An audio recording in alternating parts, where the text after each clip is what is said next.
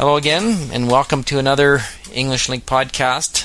Uh, Mark here with Steve. Hello there.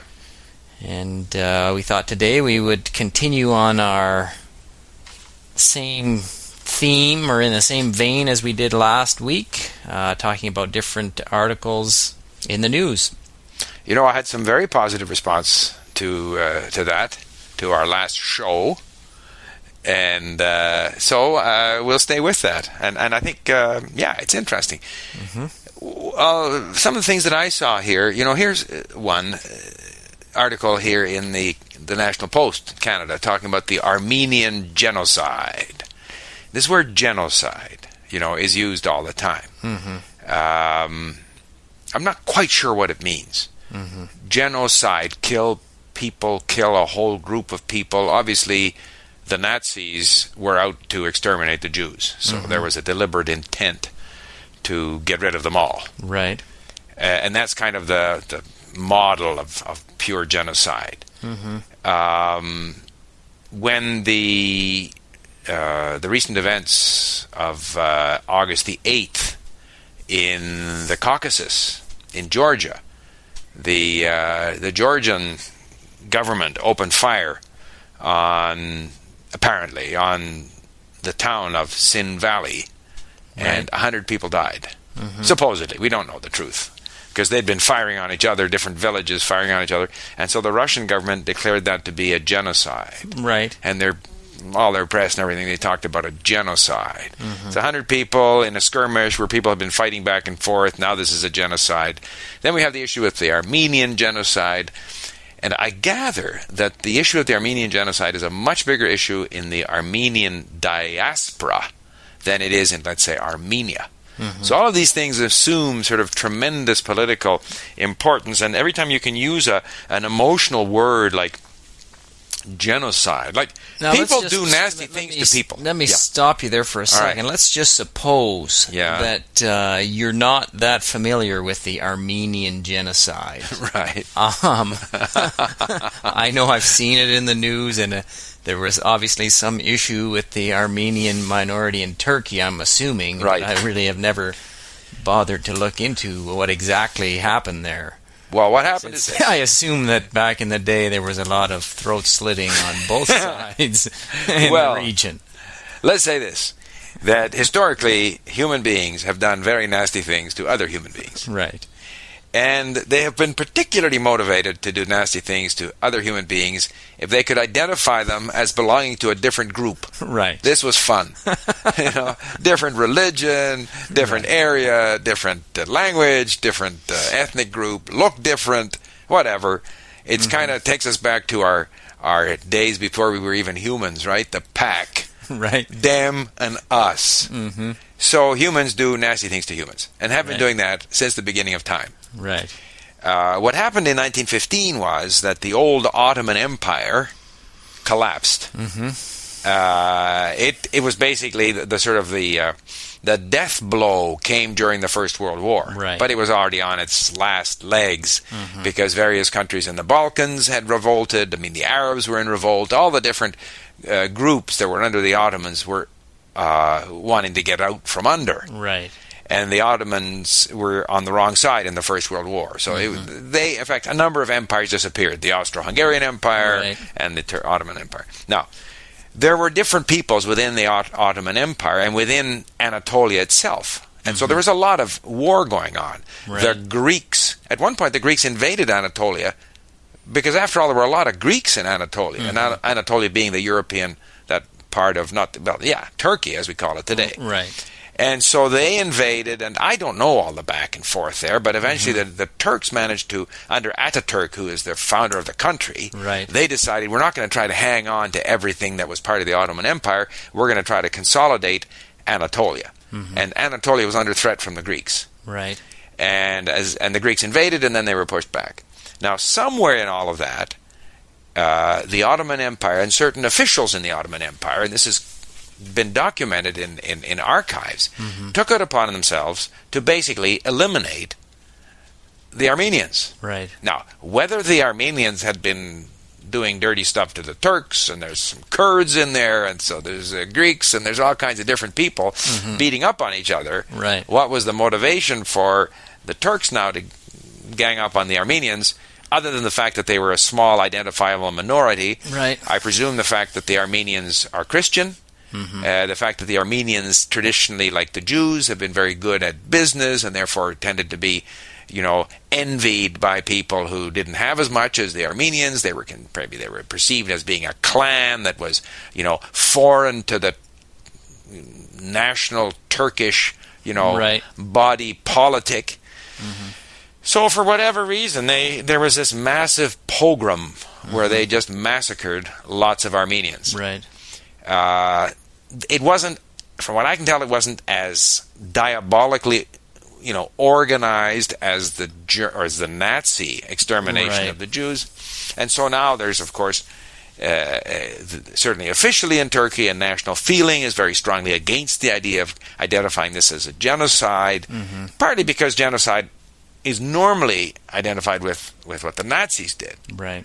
And so, so you have the gamut of genocide that the Nazis did, then you have that, then you have the Balkan War, all the way down to the one hundred people who died in a skirmish between villages in Georgia. Right. Okay. Uh, my only point in raising this is people love to bring out these words. Mm-hmm. You're a fascist. You're a racist. You're right. a bigot. This yeah. is genocide. Cultural genocide. Right. You know, whatever kind of genocide. These are all the loaded words. Mm-hmm.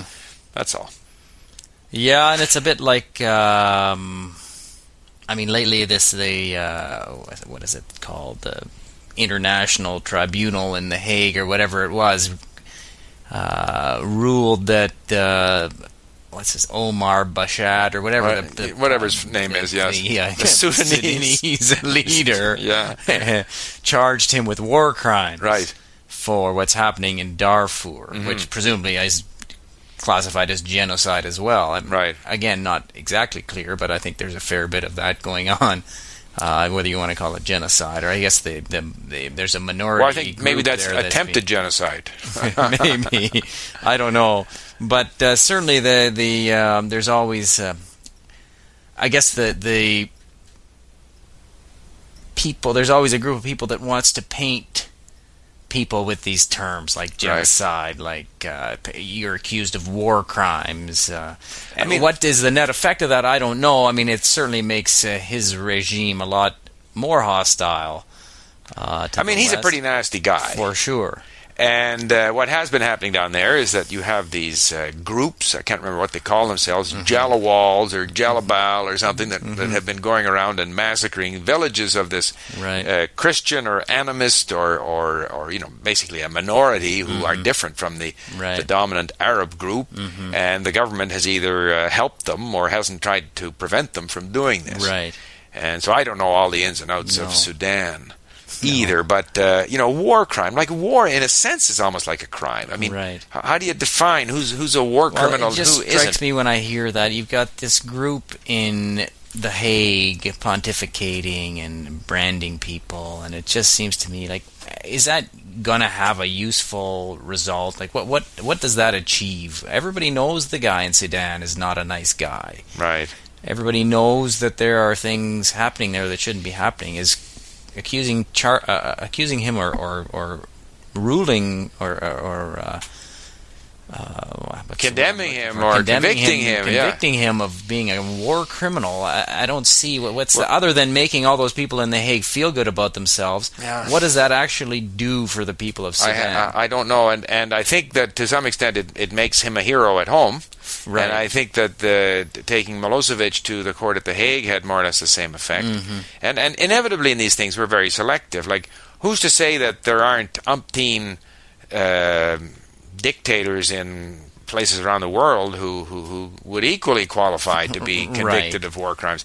I don't know. Yeah, you know, it's it's interesting. There was another item in the paper here on this issue of, uh, and of course, it's all right for us to take pots at all. I mean, one of the things that annoys me in all of this is that there are armies of bureaucrats who make their living, they have a vested interest in these organizations, right, and in hauling people to the tribunal at The Hague, and mm-hmm. then have meetings. First of all, they didn't come up with this tribunal at The Hague overnight. No. That was fifteen years in the making. And meetings. Lots of uh, and, and meetings. Over cocktails and, and, and expensive and, hotels and traveling. All paid for by the taxpayer. The taxpayer. But here's one. Yeah. In Canada, a certain Johnson Aziga uh, was convicted of ten counts of first-degree murder uh, for having uh, uh, sexual relations uh, with ten different women whom he didn't tell that he had H I V AIDS, and some uh, t- two or three of them died. Mm-hmm. Now, I- he's not a nice guy. No, no. Uh, I think that I'm trying to picture, like, if, if how many, uh, uh, you know, I don't think this is uncommon that mm-hmm. these diseases like this are transmitted, right? And probably even whether we're talking homosexual or heterosexual mm-hmm. situations, that there are people who die from it, right? It's not quite the same as murder. It's not quite the same uh, as murder. But you probably we should have more disagreements. Yeah, here. I don't know. I mean, I. Uh... I I wasn't I, I'm not familiar with the case. I'm right. just listening to you talk about it now. But right. uh, I mean, he knows beforehand that he's he has this deadly disease and it's right. spread through sexual contact. Right. And yet he goes and follows through anyway. Right. So is that different than uh, vehicular homicide, for instance? Okay, but this is first degree murder. Right. Whereas that's what is that? Con- con- well, I mean, vehicular homicide is not murder; like it's manslaughter, manslaughter or something right. like that. It's considered an accident. Yeah. I mean, to some extent, I don't know. I don't know. I guess I mean I don't know the details of the case, but perhaps he deliberately set about trying to mm, maybe. Uh, I mean, people who kill people, who, or, people who or share spread needles, his misfortune. People who share, you know, drug addicts who mm-hmm. share needles. I mean, people do engage in destructive behavior. Right. Self-destructive behavior. Yeah. Uh, to me, first-degree murder is, uh, I'm going to kill you so that I can steal your wallet. Right. Or your Adidas running shoes. Right. That's first-degree murder. Right. Anyway. Yeah. So, I mean, all of these things... That's probably true. All of these things are difficult. I mean, it's it's the, the law. The law. Yeah. Well, I mean, fundamentally, that guy's probably not too concerned about the law. No. Uh, so, I mean, the, presumably you have these punishments to dissuade people from engaging in those kinds of actions. Mm-hmm. Whereas, uh, I don't know this guy, but... Uh, but I can't imagine he's the only person, male or female, mm-hmm. who has engaged in, in sexual or has had sexual relations knowing that they're H I V positive. Yeah, no, for sure not. Not, I'm sure, I'm sure yeah. not. So for him yeah. to be singled out and to be convicted of murder, mm-hmm. I don't know. I don't know. I don't know. Uh, by the way, I uh, I uh, listened to Ezra Levant last week. I went to hear him yeah. speak, and uh, he was, of course, he's uh, he has has uh, generated a lot of interest in the abuse of these uh, human rights tribunals in mm-hmm. Canada. But one case that he mentioned, which I thought was absolutely amazing, was there was a woman employed by McDonald's here. Mm-hmm. McDonald's has a rule that you have to wash your hands like a hundred times a day. I don't know about a hundred times, and it's, and it's not just McDonald's. I don't think a lot of restaurants have similar rules. Okay, but rules. They have this rule that you got to wash but, your hands every time but you touch a doorknob. Standards of cleanliness yeah. are extremely high. Extremely high. Every time you touch a doorknob, yeah. every time you scratch your nose, and maybe not, but every time you certainly go to the bathroom, every right. time you do this, there's ten different situations where you have to wash your hands. Right. So she, this lady working for McDonald's, she got a skin rash. Mm-hmm. So she couldn't wash her hands that often. Right. So they said, well, you can't work here because those are our rules. Mm-hmm. They put her on special sick leave. They consulted with all kinds of skin allergists, and in the end, they could find no way for her that you know to, to abide by their rules, right. and yet not have her her, her skin rash. Mm-hmm. So finally, after a year and a half, they gave her a settlement, and they said she could no longer work there. Right. She took the case to the Human Rights Tribunal, mm-hmm. and the Human Rights Tribunal, of course, because it's a large company, it's McDonald's. Right. McDonald's was forced to pay her fifty thousand dollars. Right. I mean, isn't that just extraordinary? That's just unbelievable. I mean, she can go and work anywhere where she's not required to wash her hands uh, ten times a day. Right. What possible right?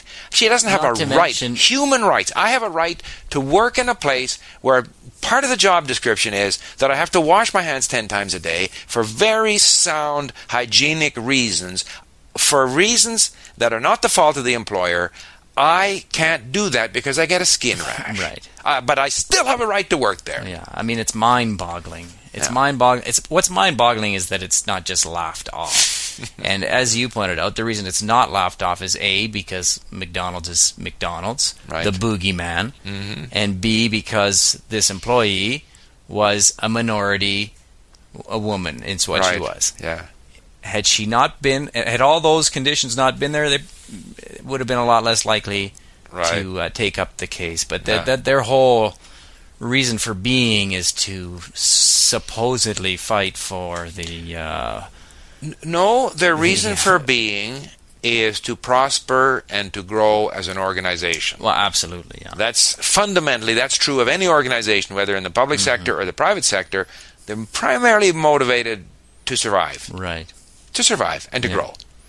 And so these people are simply, that's their bread and butter. These mm-hmm. are their pawns. This is their... But there's a lot of ideology in, involved yep. in those uh, human rights that's tribunals. Right. I mean, you don't go to work for one without being uh, oh, of course. motivated to uh, fight uh, big business and to stand up for any uh, perceived minority. I mean, that's just... Uh, and, and I mean, the whole thing's a sham, and, and uh, good for Ezra Levant. I know. Uh, exposing it, and I uh, hope, I hope, I mean, they should all just be shut down, completely shut down, gone. Here's another interesting one, which has to do with this issue of the uh, of Afghanistan, mm-hmm. where the government there uh, decided to accept some law, which was proposed by one of the minority groups in the parliament, right. which uh, said that women have basically had to stay at home, and they had no rights, and the men had all the rights, and so forth and so on. So, of course, this created a great amount of uh, chest beating mm-hmm. and indignation amongst uh, Western countries, and, you know, how can you do this, and so forth and so on. I think there's two points of view. I know that, but my view is that it's really none of our business. Mm-hmm. And and here again, it's because it has to do with women and so forth. But, I mean, there are rules in countries. Mm-hmm. Saudi Arabia, whatever, women can't drive. Right. Uh, rules that we don't agree with. And and I'm sure that those countries find some of our laws and habits and customs abhorrent. Right. I guess the difference know. is that we don't have our soldiers in those countries. Right. We have our soldiers in Afghanistan, uh, ostensibly to protect the people there and, and to drive out the Taliban, and I, obviously to protect security in in the West. Um, and so, if we're there providing security, I think with good, I think it's, it's we have justification in standing up and saying no, that's that's yeah, not what, on. And and what's more, you know, that's a, again a minor, my minority in Parliament that's pushing this through. But if we're there protecting the people, that's that includes the women there. So really, I mean. Maybe they are quite happy that we're standing up for them. I don't know. Maybe they're not. But what if we look at Afghanistan? Afghanistan is a threat to our security for two reasons. Mm-hmm. One, because it's the source of all the heroin. Right. And B, because that's where they where Al-Qaeda was camped out. Right. And presumably uh, there's the th- concern that there could be more uh, sort of terrorist uh, activity organized in Afghanistan. Right. What if it turns out that in order to secure the cooperation of people who are, A, against growing poppies mm-hmm. and the heroin trade, right. and B, who are against the Taliban crazies. Mm-hmm. But if we allow them to make sure that all their women wear burqas and they're not allowed outside the house, if the, we achieve the goals, because I don't see that our troops are there to protect the Afghan people. I wouldn't say I wouldn't have a Canadian go there and get shot at mm-hmm. to protect one group of Afghans from another group of Afghans. Right. Our only concern is if they are a threat to us, if mm-hmm. they're undermining stability in mm-hmm. the region, or they can. So from that perspective, if, you know, laws that prevent women can only uh, yeah, scratch their ear with their right hand. Uh, those you know. kind of laws were all the laws that the Taliban implemented when they were in power. Right.